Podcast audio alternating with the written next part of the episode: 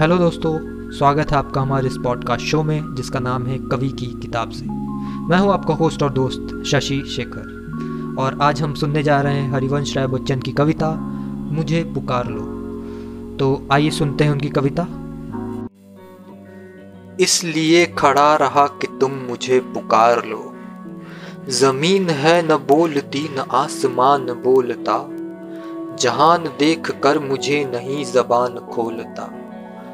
नहीं जगह कहीं जहाँ न अजनबी गिना गया, कहाँ कहाँ न फिर चुका दिमाग दिल टटोलता। कहाँ मनुष्य है कि जो उम्मीद छोड़ कर जिया, इसीलिए अड़ा रहा कि तुम मुझे पुकार लो। इसीलिए खड़ा रहा कि तुम मुझे पुकार लो। तिमिर समुद्र कर सकी न पार नेत्र की तरी, विनष्ट स्वप्न से लदी विषाद याद से भरी। न कुल भूमिका मिली, न कोर भोर की मिली। न कट सकी, न छट सकी विरह गिरी विभावरी। कहाँ मनुष्य है जिसे कमी खली न प्यार की? इसलिए खड़ा रहा कि तुम मुझे दुलार लो। इसलिए खड़ा रहा कि तुम मुझे पुकार लो। उजाड़ से लगा चुका उम्मीद मैं बहार की।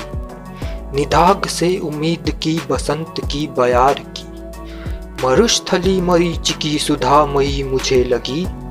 अंगार से लगा चुका उम्मीद मैं तुषार की। कहाँ मनुष्य है जिसे न भूल सूल सी गड़ी? इसीलिए खड़ा रहा कि भूल तुम सुधार लो। इसीलिए खड़ा रहा कि तुम मुझे पुकार लो। पुकार कर दुलार लो, दुलार कर सुधार लो।